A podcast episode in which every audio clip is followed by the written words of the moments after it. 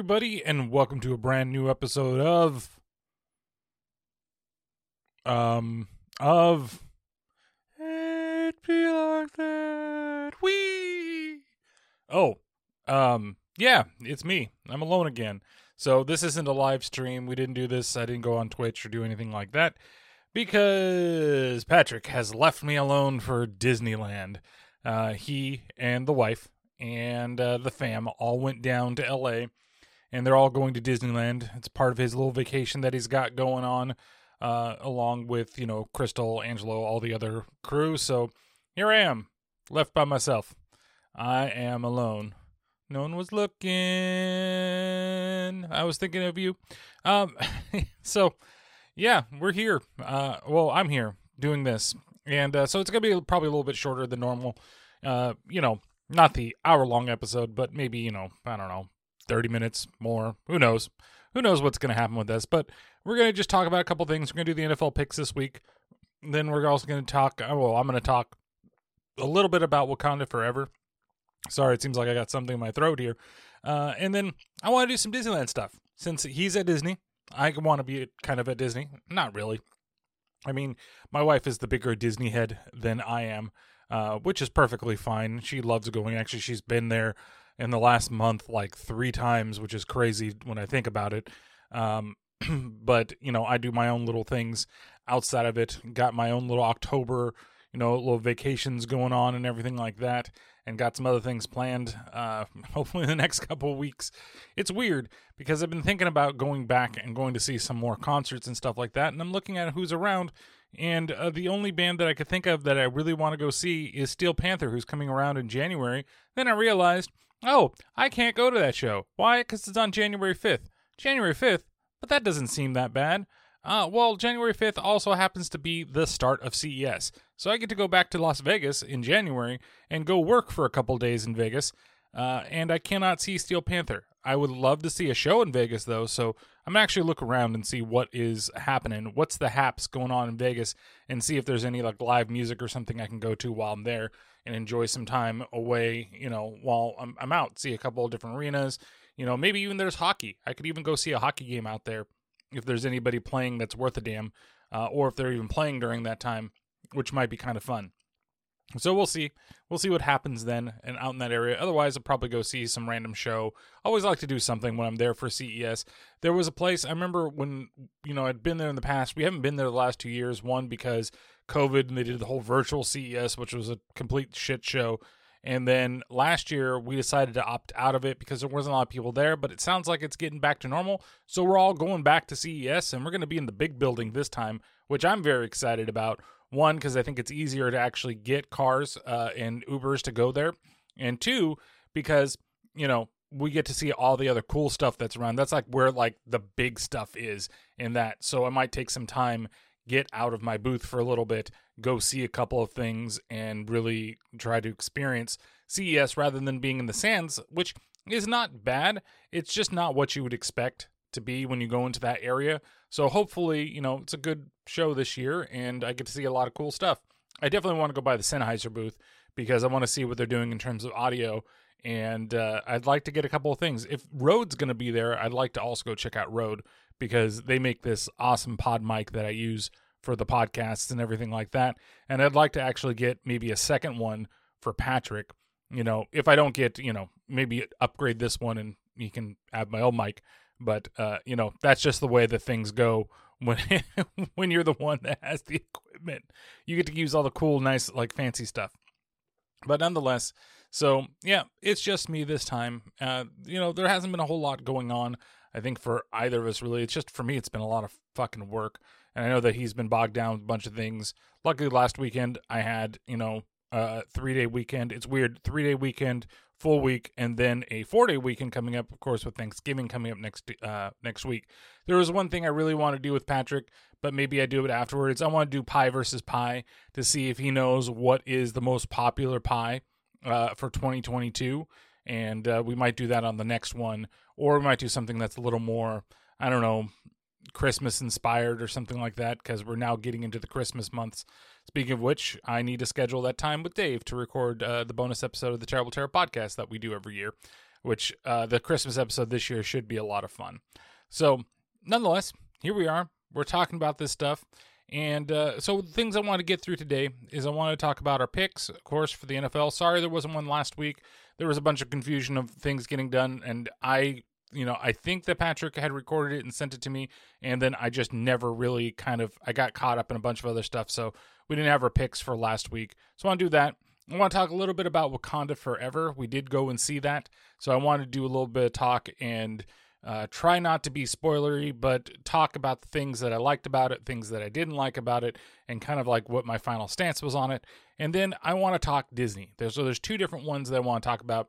I do want to go through the list of what is considered by people via Ranker the best Disneyland rides that are out there. And we're going to look at the top 15 of those rides. And then the other thing I want to talk about are 15 rides that are no longer available that people still miss. So I want to do that first before we get into the best rides, since you know Patrick's going to be at Disneyland for everything. So we'll go through that, and then uh, yeah, we'll we'll just end the show, and we'll we'll figure out what we're gonna do for for the next episode. The next episode we'll definitely be back together. We'll definitely be recording. We're also trying to figure out a time because we want to bring on the PTO Unlimited podcast. Those guys over there. Alex, Josh, Brett, and bring it all into an episode of the show, whether it is going to be a live show or it's going to be uh, pre-recorded and then we're to put it out as a live show. Then we'll do that. We'll we'll figure something out but definitely we want video and audio for that. And so it'll be available to you guys as soon as we can work out everybody's schedules since it is a little rough with some of us in terms of what days we can record and what days we can't record and who's streaming when and what's streaming whatever and trying to keep up with all of our schedules for that. So why don't we just go directly into the football picks and let's talk about this season of the It Be Like That podcast. So it has been a fucking wild race so far with everybody going there. Uh, you know, our top person in the league right now, which I believe is Brett with CRZ, they have 649 points. And then Ben is bringing up number two with 647. So it's a two point swing between first and second. Then we got me. I'm sitting in third right now with the uh, Thursday game that went on. You know, uh, it's kind of mixed. I think three of us picked Tennessee, and then everybody else either, well, you either didn't pick, which make your goddamn picks, um, or they picked Green Bay because they thought that Green Bay was going to come back, bounce back. But I just didn't see Tennessee losing that game. To be honest with you, I just think they're the much better team offensively. You know, Green Bay is just not there this year. They really don't have the weapons. You got a great quarterback. You got a good pair of running backs, but you have no wide receivers. You know, what is it? Lazard is your number one. Eh, he's okay. He's not the best, but you lost most of what you got. And then you got like Sammy Watkins, who's solid, but he's not been very good this year and he's been injured this year. So, and then you got a bunch of rookies. And I'm just kind of like, uh, you got Tonyan back, but that's not really like a big thing. So I just didn't see it. Didn't see it happening. And then they lost by I think by 10. I think it was 27-17 was the final score of that game. So that's why I'm in third currently. And then you got Patrick, who's only four points behind me with uh, 636. Then you got Mr. L, who is tied with Patrick, who is also only four points behind me. And if you look at the win loss records, we're all actually relatively good, right? The highest wins in the league does happen to be Brett, 84 for being the top of the league, 84 and 50. And then you've got the Angry Dad. Uh, actually, you've got uh, Mr. L, you got Josh, who's won 79 games, but the confidence points is what's kind of been screwing him in his points. But he's only, uh, you know, he's only about 11 points behind, you know, number two in the league, and he's only four points behind me. And so he had 79.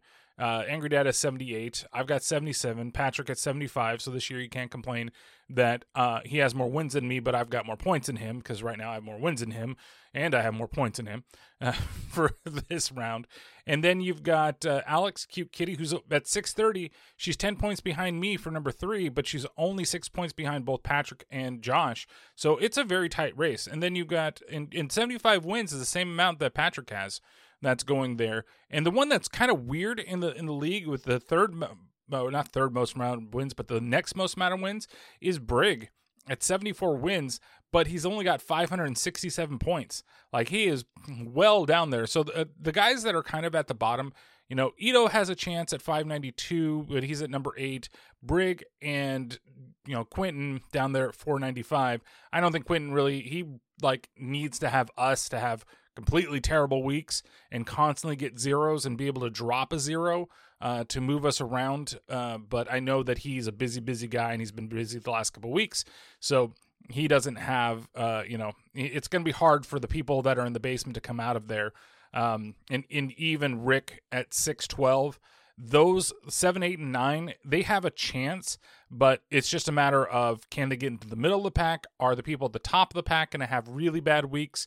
And we'll see what happens there. But right now, I mean, the it's really anywhere from one to six, it can swing dramatically if somebody in that grouping has a terrible week. So, like I said, between first and third, it's only nine points which is not that bad at all. And it's 19 points between first and sixth. And I see things kind of moving around within the next couple weeks, and we'll see how it happens. Now, you know, for me, I'm just trying to beat Patrick, and Patrick is just trying to beat me. So, you know, I'm trying to keep the streak alive, kind of keeping the dream alive, and Patrick is trying to break my streak. And uh, I, I really am like that race for one and two. Ben is just fucking killing it this year. Brett is fucking killing it this year. And again, for the first year doing it for both Alex and Josh, they're doing fantastic. So, you know, I I love this this version, this pick 'em. A little more than fantasy for me because I don't have to min max my players and constantly watch and constantly drop and gain and stuff like that. And then, you know, trades and everything like that. But picking the games and with the confidence points, like this is where it gets really fun and as, especially if the points are so close to the end of the year and you don't know especially when it comes to the super bowl because we pick points all the way up to the super bowl and it could come down to the super bowl on which team wins and if you're going to get those last bit of points that you really need or you decide that you know you're going to go against the grain you go for the underdog you lose it or maybe you win it because everybody's going with the guaranteed one and then you get the amount of points that brings you into the next round. So, and, and even then, eh, say if it is that way, and like right now between uh, you know Brett and Ben, it's 38 drop points and 34 drop points. 34 drop points for Brett, 38 for Ben. And if you get down to the last game and they have no zero drop weeks, then that 16 is your drop, right? And in that case, it could, if they both say they were this close, and they both picked the wrong person in the Super Bowl and it was still only a two point, technically, Ben would jump up because Ben has more drop points, right, at 38. And so he would gain those 38 points. Whereas, you know, Brett, he would lo- he would gain the 34 points and they would both lose 16 and then Ben would be 4 points ahead of him because he's gaining that extra week. Whereas somebody like between say Mr. L and I, it's a one point swing. So he would gain one point on me. He I've dropped 46, he's dropped 47. And when we get into those playoff times, that's where the, the drop points really mean a lot, right? When we're very close and who is going to gain the most out of those drop points if you get a zero or if you get a really low score. And in those last weeks, you're only dealing with high point values, right? When you get down to like the last, you know, two NFC championship games uh, or division games, you're dealing with 16, 8, 4, and 2. You know, or you get the last two, it's only 16 and 8. Those are the two point differentials that you're dealing with in those leagues.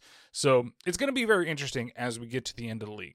But enough talking about the way that the league is going because we're at week 11 currently. And so we're going to see what exactly we're picking for this week. And uh, Patrick sent me it a little bit weird just because he sent them directly from the app rather than being from the page, which is a lot easier for me to read. So I have to figure out where everything is going uh, in terms of the picks and where they're at uh, for the games. So the first game of the week, of course, you know, I got it. Tennessee, he missed it. He picked the Packers on that.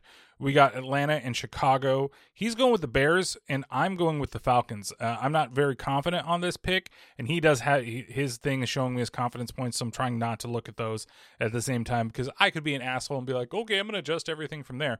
But I can tell you on that game that we're kind of at the same point. Then we got the Bills and the Browns. Both of us are going with the Bills. So Deshaun Watson is back and but he's back in practice and I think he's got two more games before he comes back. And I was thinking about this earlier because I was watching some like clip thing on YouTube earlier this morning on NFL films and some guys like favorite plays and you know, watching Deshaun Watson play when he was playing well, uh, he's you know he is really good. I'm not going to lie. And uh, if he comes back and he comes back as sharp as he was when he last was in the league, uh, then I think the Browns next year could be a force to be reckoned with when we, we get down through the games. We got now Eagles and Colts going on. Both of us are going with the Eagles on this one. Eagles, they fell into a trap game. They lost to Washington, but they needed to have that loss. I think that for a lot of these teams, because that wakes you up onto the things that you know maybe you need to work on you know you you worry so much i think about losing that game or you go the other way you, you're so confident that you're going to beat these teams that you just get your ass kicked they didn't get their ass kicked but that's a game that they shouldn't have lost uh, 100% they should not have lost against washington and it made washington feel a hell of a lot better you got the Jets going against New England. Both of us are going with the Jets. So, so far, the only one that's different between us is the Atlanta game, and of course, the Green Bay Tennessee game. Then you got the Rams against the Saints. Um, I am going with the Rams. I'm not super confident in that. I don't know if Mark's, uh, you know, Matt Stafford, Mark Stafford, Matt Stafford is going to play that game or not. And that's really what it comes down to. And I know Cooper Kupp is, I think, out for the year. That's it. You know, he decided he's going to play the 49ers and he's going to, you know, get beat by them again. And then next week he's going to fake an injury and just not play for the rest of the year because the Rams are just out of it. Um, I'm joking, of course. It sucks to see anybody get hurt. Uh, but yeah, he's going with the Saints. I'm going with the Rams. I think we're both probably going with low confidence on that one. Uh, then you got Detroit. They're playing uh, at the Giants, and we are both going with the Giants on that one. So so far we have two different ones, but I think both of us are both low confidence in those games. Uh, then you got the Commanders playing the Texans. Both of us are going with the Commanders. I think that's a game the Commanders should win. I'm not sure what's going on with the Texans, but that's the way it goes. And then we have Vegas versus Denver in in the game of the year, the bottom of the Western Conference in the AFC, the conference that everybody thought was going to be the hard hitters, and turns out that it's just kind of like the way that it used to be. And honestly, I will agree with Patrick here. I put a lot of that on the Raiders coach. I think that he doesn't know what to do with the team. I think that the the team is still set in the ways that Gruden had set before it. I think that worked so well for this Raider team, and that yeah, and the and the rumor is you know with with Mark Davis being like, I'm not firing him. Okay, I think he's doing a great job. The rumor is Mark Davis doesn't have the money to fire him pay him off, and then hire a new coach. That is the rumor that's going on right now. If that is the case, that fucking sucks for the order eh, the Raiders organization, right? It sucks for Raiders fans. And then this is not me talking shit or or pushing down upon them because Josh Josh McDaniels is not a head coach. He is not. He is an offensive coach. He is an offensive coordinator. He's a very good offensive coordinator, but he doesn't know how to bring the team together. You have such great offensive w- weapons. You you know Derek Carr. He is a serviceable quarterback for what it is, in in in coming in now, and he can make those clutch plays. And he's got a smart brain, and he's got a decent. You know, Hunter Renfrow is a great wide receiver. Davante Adams is literally the best wide receiver in the game right now. But if you looked at him this year, you wouldn't believe it, and that's because he has an offensive coordinator that doesn't know how to use him. But when he's utilized right, he is just tearing up that goddamn field, right? And, and you got Josh Jacobs in the backfield. You have everything that makes a good offensive team. And what is not allowing this team to score? It's your fucking head coach. That's it. It's just you don't know how to utilize what you've got going on and how to properly do everything. So the Raiders kind of screwed. I don't know who's going to win this game. This is another one of the ones where you know you know who Patrick's going with. He's going with the, the, the Raiders, right? Um, I know he hates when I do that, but he, I just don't know. And and it's one of those things where you just kind of flip a coin in the air and you kind of just say which which team you're going to go with. I'm going with Denver. I am super not confident about either of these teams. I think the Raiders could go in there and if they decide that hey, we don't want to be last in the league, you know, or we don't want to be the, the laughing stock of this division, they'll go out there, they'll win that game. If they, they want to play and they want to prove their coach that, you know, you're a piece of crap and we're going to choose our own plays and maybe that's the way they're going to win. Denver, Russell Wilson has been a bust this year in Denver. I don't get it. I really don't because every time he plays the fucking 49ers, you know, when he was with Seattle, it was like, oh, okay, I'm just going to close my eyes and throw it downfield.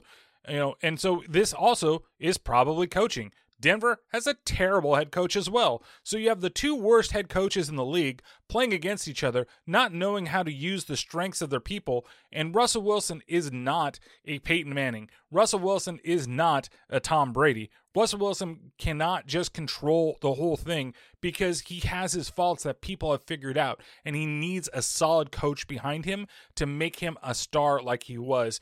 Get rid of both of these coaches. Get yourself some new coaches, or else you're going to waste the talent that you have around you, and you need to know what they are. So I don't know. And Russell Wilson, he could have the game of his fucking life going out there and playing in Denver. You know, I think they're actually they're in Denver this week, so hey, you know they could win. I I mean I'm going with Denver. I'm such low confidence. Honestly, if I could choose them both or not choose this game, but I got to get at least a point in at some point. Then you got Minnesota at Dallas. This is the game that Josh is going to. I have no idea where to go with this, to be honest. This is another one. I really, pardon me, I really have no confidence in this game, uh, period, because Buffalo should have beat Minnesota. I think even Josh will say Buffalo should have beat Minnesota. The freak fumble at the end of the game, good lord, and then just you know not being able to fucking close it out, Buffalo. I don't know what's wrong with you. Like, like that should have been yours. Uh, you had dominance over most of the game. You know, Minnesota did play great. They did come back some fucking ridiculous catches at the end of that game to give Minnesota, you know, a chance, a fighting chance at doing it. And it did take, you know, it's you play to the last down. That's the way that it works. And honestly, in, the, in my mind with Buffalo, I would have took a safety. Just take a safety you can't, you know, or, or, you know, I think that they would have still had to kick back to them. Then Minnesota would have had to march down the field again and get a field goal. But, you know, you could have played it out in a certain way. And why try to do a quarterback sneak? Why not try? I know you're at the the inch yard line, but use Singletary, use a play action, do something. Um, but that handoff just uh, again, hindsight is twenty twenty, and I'm an armchair quarterback, so what the fuck do I know? Or an armchair head coach, you could even say that. So I'm picking Minnesota as well. I'm not super confident in this game. I don't want to put a lot of points into it, but you know, it's Dallas. I hate Dallas, so you can beat the fucking Cowboys all you want. But we'll see. We'll see what happens. It's in Minnesota, so Dallas is going to have their hands uh, tied, especially since, you know, according to everything, they should have beat Green Bay last week and they didn't fucking beat Green Bay. And so the last games of the week that we've got here, we've got uh, Pittsburgh, you know, playing Cincinnati in Pittsburgh. I'm giving this to the Bengals, uh, and so is Patrick. They're, we're both, and he went with Minnesota too, by the way. Uh, but yeah, we're both going with the Bengals in this one. I just don't see, you know, Pittsburgh. I mean, they they surprised everybody last week. They won last week, so there's a chance. But I don't know. I they need to figure out their quarterback situation. You know, uh, everything going forward. And then you got Kansas City at the Chargers, and we're both going with the Chiefs on this one. Uh, this is, uh, yeah, the fucking Chargers are beat up. They got even beat up more last week against us, against the 49ers. So I don't know. I don't know what's going to. Herbert's a fucking monster, though. Like the fact that he can still play, and you can tell that he's not 100, percent but he's playing so well. So I, I, I, if they get healthy and they get the right weapons, the Chargers could be a big team big team for the league, but we'll see what happens. And I thought that might have been this year, and it's not. It just isn't going to be this year. But you you can't waste the talent that you've got in Herbert, right? In Kansas City, they're just kind of rolling again. They lose one of their star wide receivers, and you can see that you know this is another thing. This is what they thought the Packers would be, right? You lose your star wide receiver, you lose a couple of things here or there, but hey, you've got Aaron Rodgers, and Aaron Rodgers goes through, but he's so high in his fucking ayahuasca that, you know, he's not making good decisions this year. Patrick Mahomes, but Patrick Mahomes also got Juju Smith Schuster, and they have some so some good weapons, and you have Travis Kelce. It's hard not to be this great team still when you you have a great head coach you have still some offensive weapons maybe not as good as Tyreek Hill who's out there hanging out in Miami you know chilling with Will Smith or some shit but you still have a, a good solid offense behind you which of course Aaron doesn't have over there in Green Bay. But still he's able to make do with what he's got. You you should too. Uh, last game of the week we're both going with Kansas City by the way. Um, last game of the week the Monday night game down in Mexico City. Uh, it is the San Francisco 49ers versus the Arizona Cardinals. The Cardinals are the home team for some reason. Is it because Arizona is so much closer to California? Is it because there's more Mexicans in Arizona than there is in California? That's a fucking lie. Have you checked out the South Southern California? Um, there's about as many in Southern California as there is in the whole state of fucking Arizona, and there's a ton of us up here too. Both of us, of course, are going with the 49ers on this one. Um, it it is going to be a weird game. I think Kyler Murray might not be there. I think it's going to be Colt McCoy. Oh my God, Colt McCoy. I mean, the memes are kind of running wild right now. Like our defense's worst nightmare, Colt McCoy, because he did roll us last year.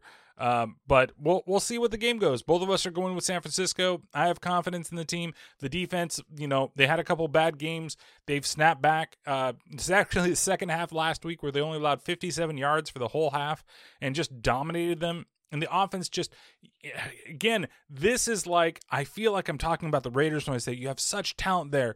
Is it really Kyle Shanahan that doesn't know what he's doing with the offense? Because there are flashes of brilliance. He kind of knows. Or is it just the guys there just not performing as well? I don't know what it is. But you have such great weapons. Yeah, you could say that it's Jimmy G, right?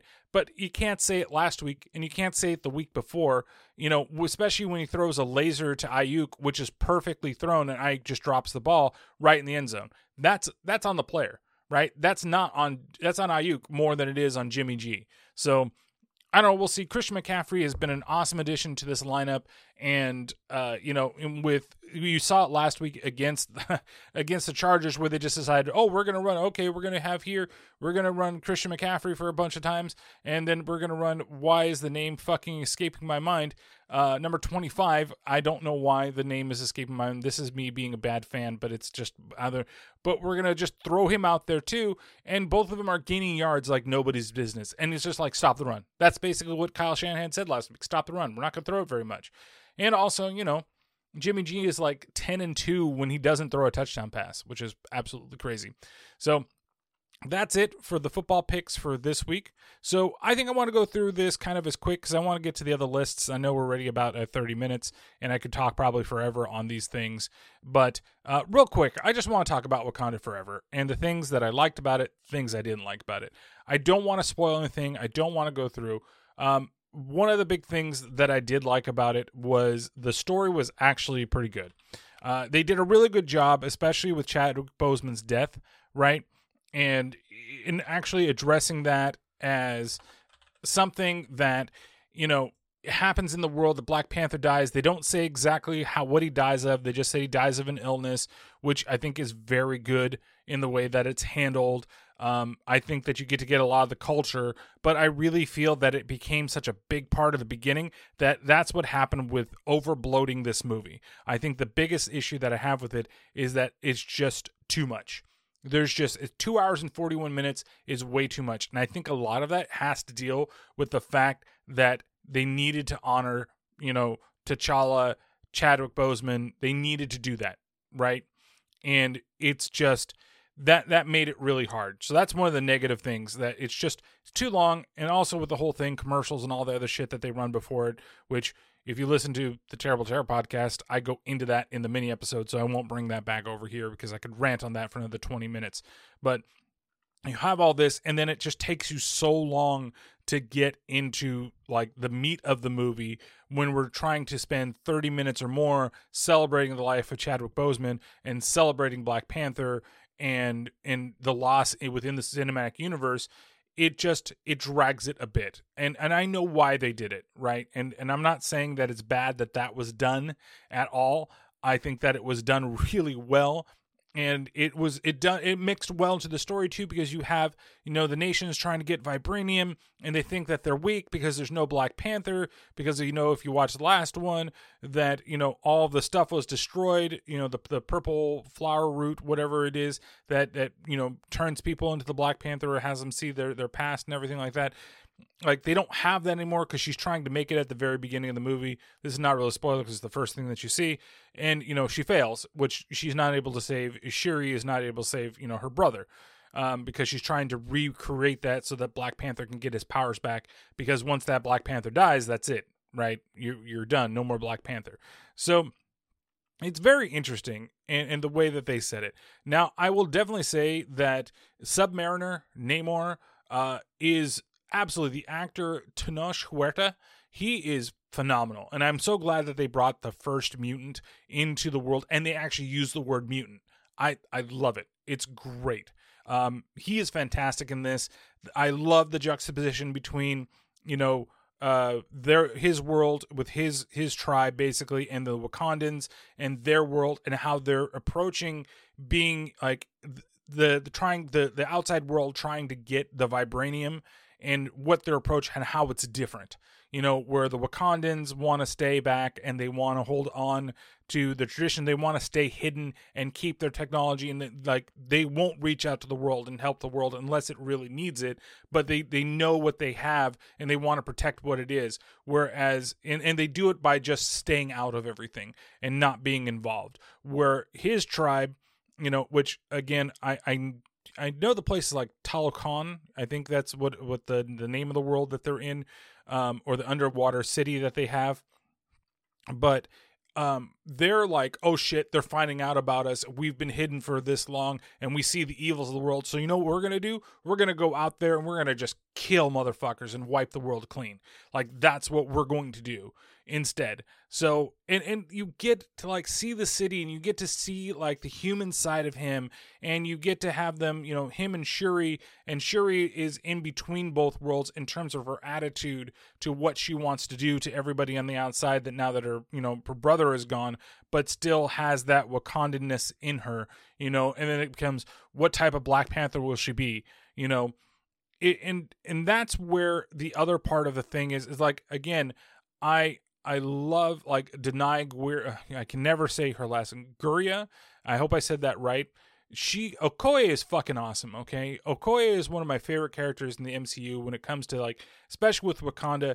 And I think that there could have been things with Okoye that they could have done differently. I won't say what. We all know who is going to be Bat Black Panther, right? And I think that that choice, they could have done something which deviated for the comics. Because I feel that with Black Panther, and especially with this because we spent so much time with Chadwick Boseman and getting to know that Black Panther and doing everything for that Black Panther and and understanding that Black Panther that we didn't really get our time to build with Shuri right as she's going to become the next Black Panther. And that's what happens in the comics right? She does become the next Black Panther. So it's obvious that it's going to happen but it wasn't meant to happen this fast. And unfortunately it's because of Chadwick Boseman's death and that's that's where this kind of I feel hurts because she's just not compelling enough right now because we've only seen her as a minor side character as a young kid, and she's just being thrown into this. It's like they, you know, it's in the commercials as well. Ironheart is here, and why is she here? Like I don't get that, and they do nothing to tie that back to Tony Stark. Period. You know, it's it's the Iron Man fucking suit. You know, she is re- basically being the female Iron Man, and it's not. I, they just they don't do enough. And why bring in a character that you don't necessarily need to bring in? And i know that we're getting a series on it. And you know that's going to be a direct you know sequel to wakanda forever involving her. And maybe then you're going to bring more in the tony stark stuff into that. Or maybe it's just going to be like you know one of the shitty marvel series that they've done you know, because they're they're not batting hundred percent with the TV shows. Okay, some of them are just okay, some of them are terrible, some of them are really great, and that's where like I, Wakanda Forever kind of skates those edges of being really great to some things just not quite working so that it's just kind of mediocre. One of the things I can tell you that is really great, great besides, you know, Namor Submariner is fucking Angela Bassett.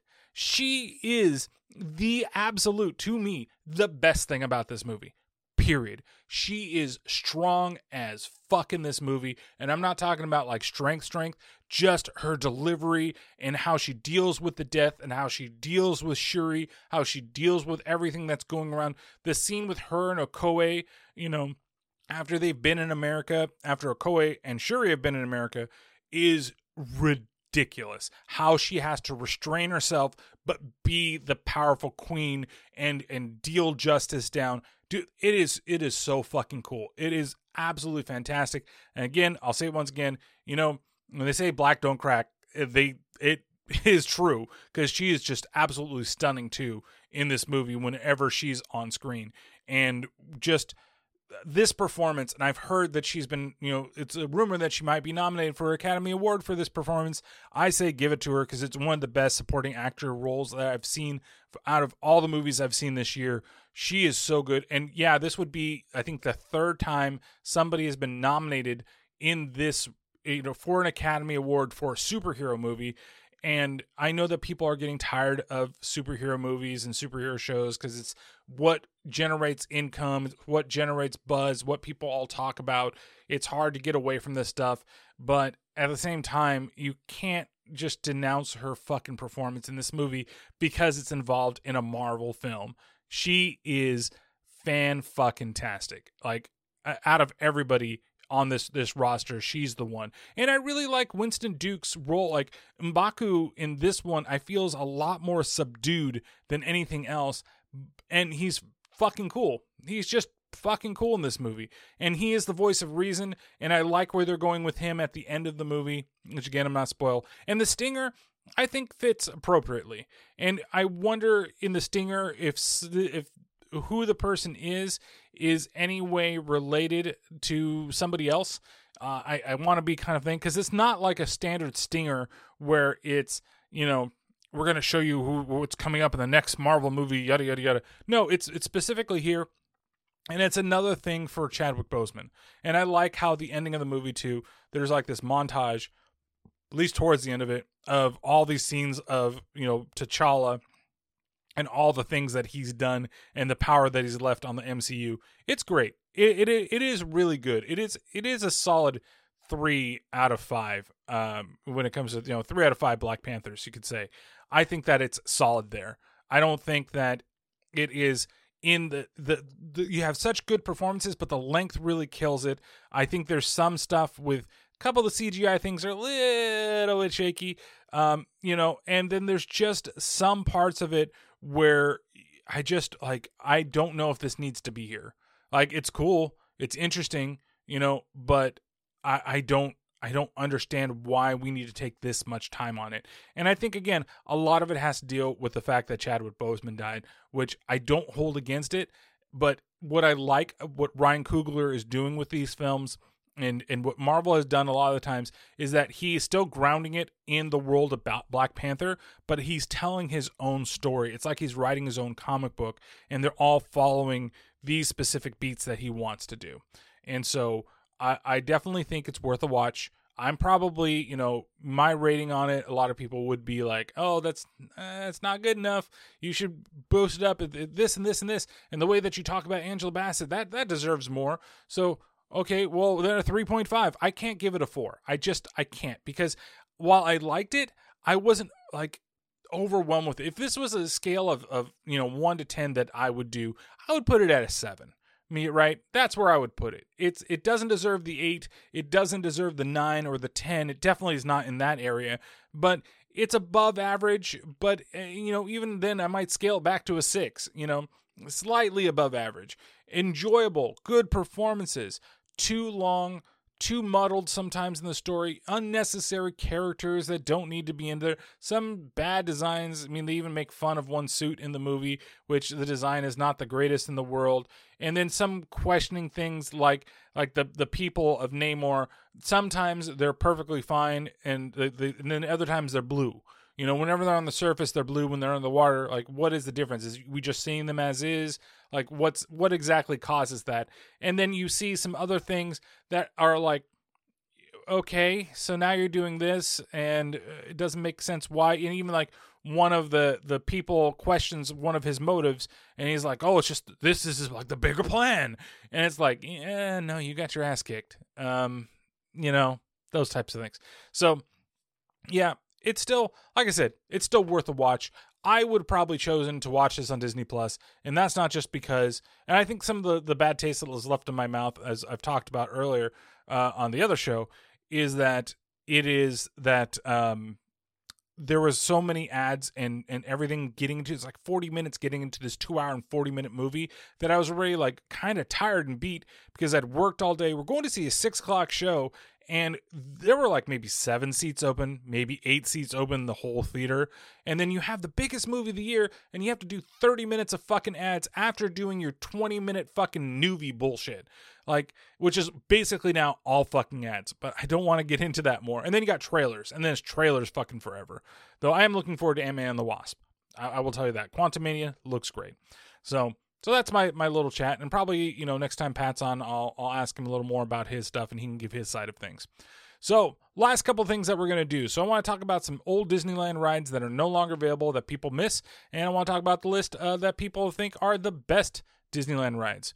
So if we look at some of these these things that are out there, I'm gonna try to see if I know majority of these, but these are only 15, so we'll we'll go through them. So uh, so we got first on on the bottom number 15 this is rocket rods and these are what replace the people mover. So if you've ever been to disneyland tomorrowland you know where the people mover was they used to be up above it like they actually used to have these like spaceships that were up there and then they turned you know they they got rid of the upstairs spaceships they actually moved kind of in front there's another ride that's basically that but it's it's more grounded but where the people mover was they did these like cars that were meant to go fast during certain stretches, and then they would go along the people mover route. Not very good. Kind of hated them. Uh, the Rainbow Mountain stagecoaches. So this was an area behind uh, the the big lake that's there, that's Rivers of America, where you could actually go and ride in a stagecoach. Some people miss it. I never liked it. Um, yeah. Then the Astrojets we're talking about. These were actually really high up in the air. These were kind of fun, but I was never really super into it. What surprises me is the next one, which is the Jolly Trolley, which was in Toontown. It ran, um, you know, and it was retired because of inconvenience uh, to the large crowds where the ride was retired in 2011 so basically you could ride it in toontown and it would like move like crazily and kind of tilt back and forth but it would run through the middle of toontown and when you got more people it was hard to run that ride quote unquote ride and then deal with all the people. So that's why it was closed down. You have the flying saucers. Now, this is an interesting one because this was in Tomorrowland and it was like a bumper car, but it was kind of supposed to be futuristic. And it was just, it had a low capacity for loading guests, guests and it ended in 1966. But the technology kind of used is kind of used in that Luigi's um, Cars ride that's over in Cars Land in California Adventure, where it has like a trackless and they all just kind of move around. Like the idea that is used there is kind of there. Uh, but it's it's just interesting in general. I never, of course, never got to ride this because it closed in 1966, but people still pine for it, I guess.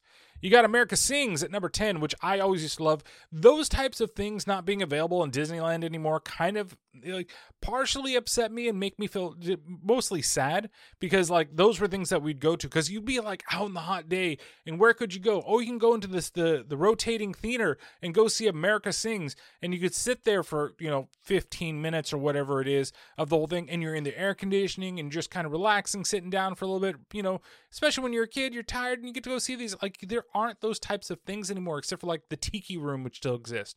But yeah, this was uh, after the carousel. Progress left Tomorrowland, this bicentennial themed tribute to American music, entertained guests from 1974 to 1988, which is crazy to think that it ended in 88. Uh, and, and that, you know, I got to see it luckily, but, you know, it's not there. These ones, I don't know what these are. The Mike Fink keel boats and they debuted in Christmas in 1955, and they took guests up and down the rivers of America for almost 40 years. So I think these are the smaller of the riverboats that go through. Um, but I don't know. It doesn't say when they're retired here. You got the motorboat cruise, which I remember these. These were really fun. I actually enjoyed doing this. And they were a boat version of Autopia. If you know what Autopia is, where the kids can drive the cars. But instead, this, you could ride a boat and you could you it had a gas motor you know it didn't go very fast. They, everybody was on lanes and stuff like that. But i think they kind of just you know it was rebranded to the Gummi Glen before the ride retired in 1930 1993 uh, so it opened in 1955 and then it was rebranded. Um it, it just again i think this was one of the like fun silly rides. Didn't get a lot of guests but i think that they still use the uh the lagoons for a couple of things You got the Rainbow Caverns Mine Train. Now, I don't know what this is, and this is a little uh, train that took you through the small mining town of Rainbow Ridge. It opened in 1956, and it was redesigned to become the mine train through Nature's Wonderland before it closed in 1977. So, this is something that I have never seen before. You have the pack mules through Nature's Wonderland. This is kind of also there, you know. It opened in 1960, ended 13 years later, but this was something that was in the like where the stagecoach and stuff was. I remember this one, and it closed in 1985. I think that I've only seen. They might have actually had this in Disney World still, and this is the Adventure Through Inner Space. And so it was basically a science-based attraction that would shrink guests to the size of molecules, and the rides closed in 1985. I doubt I remember if I've ever been on this, but I feel like I had been on this maybe in Disney World or something very similar, where they shrink you down and they take you in through the whole thing. And then you have the submarine voyage, which I went on once or twice, but my parents hated it because it was so claustrophobic. And this has now become uh, the Nemo ride, basically. And some people just missed the original submarine voyage, which it opened in June of 1959, and it took guests under the sea for almost 40 years before it got rebranded as the Nemo one. I think they improved the subs a lot, so it's not as hot. It used to be. I remember getting in that. It's claustrophobic. It's super hot in there. I have not been on the Nemo ride, but I heard that that one's actually pretty good and pretty fun. You got the Carousel Progress, which debuted at the 1965 World's Fair. Oh! And it would open later in Tomorrowland in 1967, and it was eventually moved to Disney World in 1973. So this is something that still exists in Disney World but doesn't exist there. Number two, I know this one. I love this one. This one is scary as fuck. Uh, this was the Skyway. This would take you from Tomorrowland all the way over into Fantasyland, and you would ride over the top of the Matterhorn and it actually go through the Matterhorn bobsleds. I'm sorry, but you can still get up there. And it closed in 1994. It was there from uh, 1956 and almost 40 years. It closed. Uh, and that's yeah, that's one of those things where I think that it just wasn't as safe as people thought. I know my parents didn't like doing it, but it was cool being up there and being able to see all the people in the park and see the stuff around. But my sister used to hate it, um, you know, for the whole thing. And then last but not least, the one that's most missed uh, here is the People Mover, which I completely agree. I love the People Mover, and I was happy when I went to Disney World, you know, a couple years ago, and they actually had the People Mover still, and I got to go through it and do the People Mover again, and how exciting was that was my favorite ride at Disneyland because you went through the Tron section. That was literally the reason why, and you got to go see, you know, all the people waiting for Star Tours, and you got to go meet. There was a robot from Star Tours in the background. It was always cool to see. I was such a dork with these things, but I always loved going through the Tron section because especially when you went to the motorbike thing, it used to make you feel like you were going super fast. My parents would be like, "You're not going fast. It's just the video." I always thought it was, "Oh my god, this ride's so fast." No, it's one of the slowest fucking things ever. But it was cool because it was just completely immersive and you felt like you were racing with the bikes and you were whipping around corners, but you were just going straight. That's all you were doing. So I don't know. I really like the People Mover. It again, like that was always the ride that I was most for looking to whenever we went when I was a kid. You know, it wasn't Pirates, it wasn't Splash Mountain, it wasn't the Matter the the Matterhorn or or anything else, Space Mountain. No, fuck all that stuff. People Mover, motherfucker. That's where it was at. All right. And so the last on this list, we're going to go through uh, the the top rides at Disneyland as voted by the people that visit Ranker. And so we'll go down to uh, number 15. We'll start there.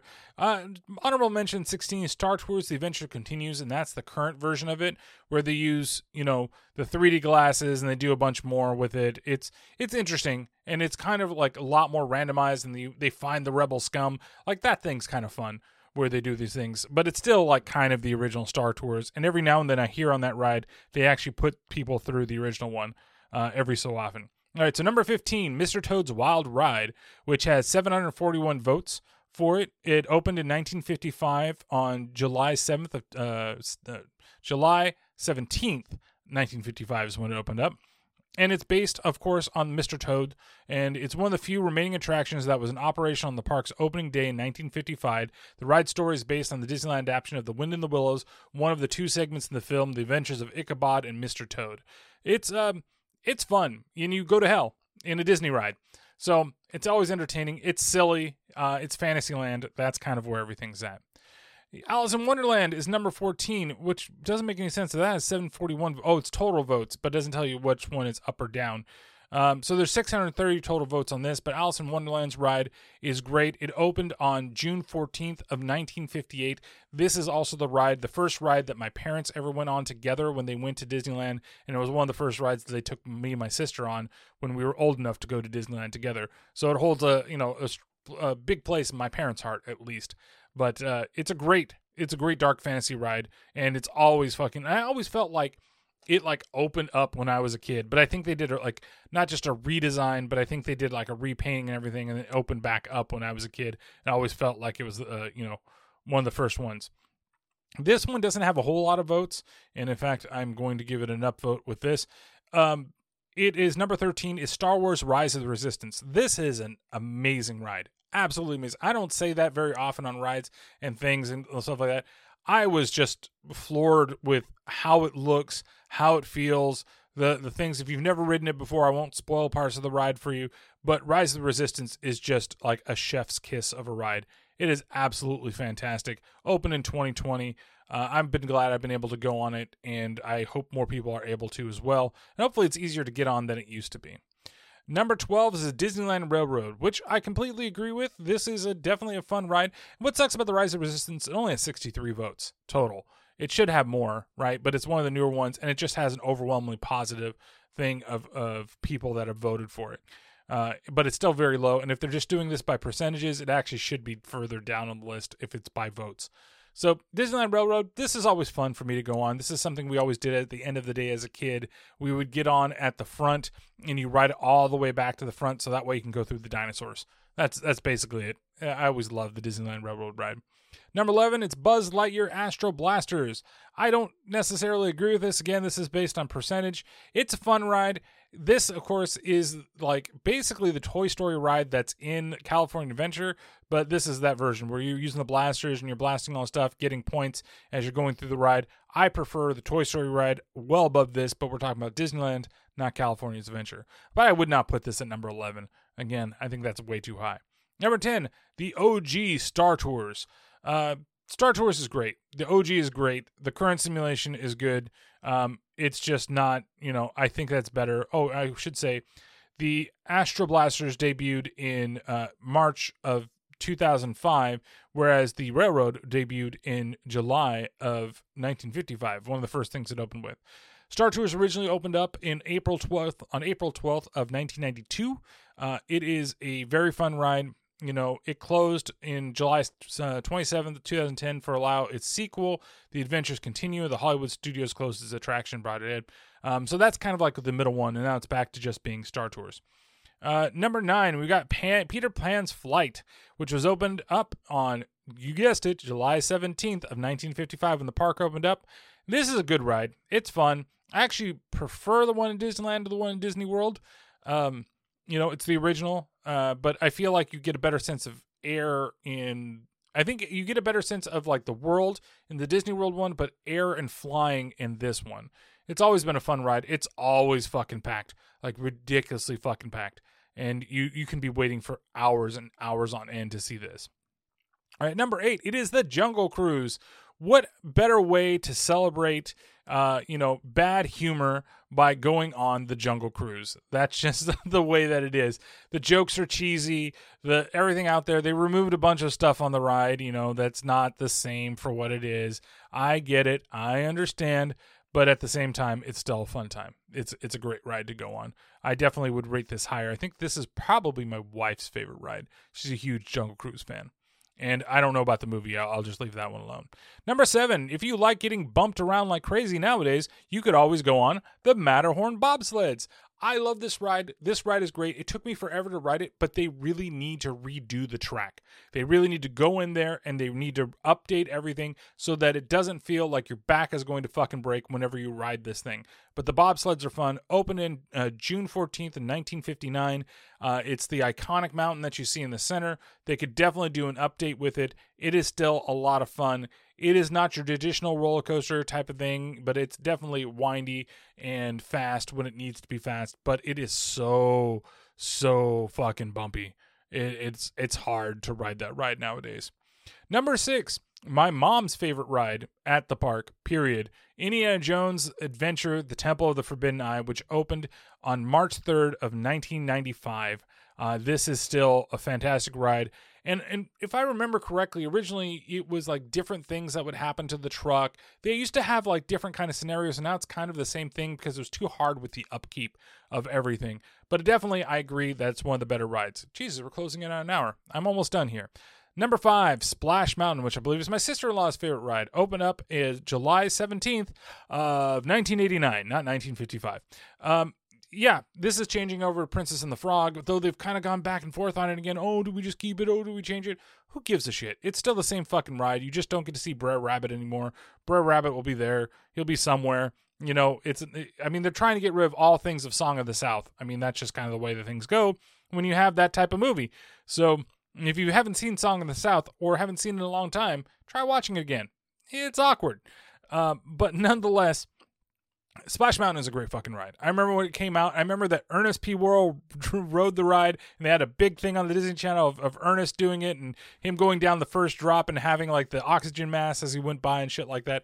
Oh, that was that was good times. But Splash Mountain is a fun ride. It's very good. I try to go on it. I'm not so much a winter person with this ride, but summer, oh, fantastic.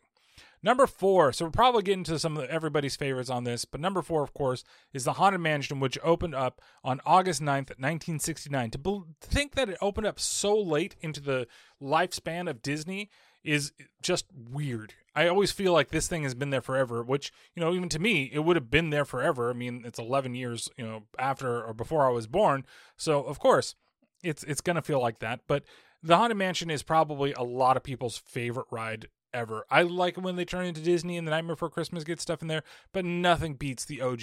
And the the one that's in uh, Disney World, it, it, does not compare to the this OG Haunted Mansion. Even if that one was the first one, this is the second one. This one's so much better, and it's because it's the one I grew up with. Uh, I just I absolutely love this ride. Uh, the Haunted Mansion is so much fun. And you just can sing it, you can enjoy it. It's perfectly spooky without being super spooky for for the kiddies. Number three, and they added some really cool stuff into it up top too. Uh, then you got Big Thunder Mountain Railroad, which is uh, it is a fun. That one is is very fun. It's a you know it's a roller coaster. Opened up on uh, the day before my birthday, a year before the day before my birthday, on September second of nineteen seventy nine. Uh, it is, uh, you know, it existed, it exists both at Disneyland and the Magic Kingdom Disney World, but here it is smaller than the one over that is in uh, Disney World. Disney World's I actually like a little better, and I like because because the way they do the trains and everything like that, it just feels bigger for some reason, and it has I think three lift hills over there. Where here I think we got one uh, extra, maybe two. I always forget how many we got on this one. But Big Thunder Mountain still was my first like real roller coaster to go on, and quote unquote real roller coaster. A lot of people say, "Oh, the ones that loop are the real ones." No, this one still. But it was as a kid. This is like you know my first roller coaster. Great theme roller coaster. It has a lot of turns. It has good speed. It's a fun one. Everybody should really love it. Number two, of course, this one would be on the list, and this is the one that people don't remember that it opened up in Disney World first, and then they had to figure out how to make it compact enough to fit into Disneyland. It opened on May 27th of 1977, and that is Space Mountain. Space Mountain is a great ride, and I love that they do all the theming stuff now around Halloween time. The theming with the ghost that follows you around is fucking fantastic. In the summertime, when they do like rock. I remember going on it when it was like the Red Hot Chili Peppers and they're playing Love Roller Coaster and shit like that while you're going through. It's so fucking cool. Space Mountain's are great. It definitely loses some of its luster in Disneyland when you realize that everything is just a right turn, right? But in Disney World, it definitely moves differently because it was made in a space for like a bigger style roller coaster where in disneyland they had to fit it within the disneyland space but it's still a great ride and i, I can understand why it's some of people's favorite ride and last but not least, uh, definitely my second favorite ride as a kid, and it it makes sense why this would be number one. But it's Pirates of the Caribbean. You know, this one uh, it was opened up in 1967. This is the only one that doesn't have the specific date it was opened up, and it's fantastic. It's one of the best rides, period. Um, and that first drop is iconic. And I'm sad that they changed some things about the ride. I get why they did it, but you know what? Sometimes maybe things just kind of need to be left alone and people you know, I, I will say that that they need to not be as sensitive to some things, but we'll we'll see what happens. So that is it. That is this episode. It turned out to be an hour, and I thought it was going to be shorter, but I'm talking about Disney rides and some other stuff. So thank you guys so much for listening. Make sure that you check out the podcast available on Twitter, IBLT Podcast, email, IBLTpodcast at gmail.com. Instagram, IBLT Podcast, YouTube, it Be Like That Podcast, twitch.tv slash IBLT Podcast. When we are live on Twitch, we are live every other weekend on Twitch, and when both of us are readily available. Otherwise, it is a solo show that is not recorded on Twitch. You can also find us on things like Stitcher, Apple Podcast, Spreaker, Blubrry, Facebook, Google Play, and all the other things that are out there. Patrick can be found on Twitter at Big Solo64, YouTube Solo64 twitch.tv slash solus, underscore 64 my tongue is trying to catch up with itself. And uh, you know check him out on everything else. Hopefully he'll get back into his other podcasts. Otherwise you can always follow him on some other podcasts and also follow his tiktok which i believe is also solus 64 as for me, you can find me on Twitter, T underscore T underscore podcast, though I'm not sure how much longer Twitter is going to be around with everything that's going like crazy right now, but I'm sure that it'll work its way through things. You can check out the two YouTube channels that I have one that's Toolbert, that is all music. You can see there's a bunch of stuff that's available up there. And then you can check out the Terrible Terror podcast YouTube channel, uh, which is all the movie reviews that are done for different things. The last one that was done is for Satan's Slaves 2 Communion, which was so much fun that I had to do a spoiler half to a video, so check that out. Also, check out me on twitch.tv slash terrible terrors, where you can watch me. I've been doing horror games on Mondays and then try and do some other games some other times, and I might be doing some DMZ later tonight with the boys. Uh, well, with Quentin and with Brig. We'll see what happens later tonight. And then, of course, check out the next episode of the Terrible Terror podcast, which is going to be on Escape Room Tournament of Champions. That'll be the movie for that one. You can check out the mini episode that was released earlier today and all that stuff. So, uh, that all being said, I don't know if there's anything else that uh, I need to to focus on focus on this time, and uh, I guess all I have to say now is, well, hey, peace, bitches. She got down on one ear against the holding her breath to hear something, but the dirt made not a sound.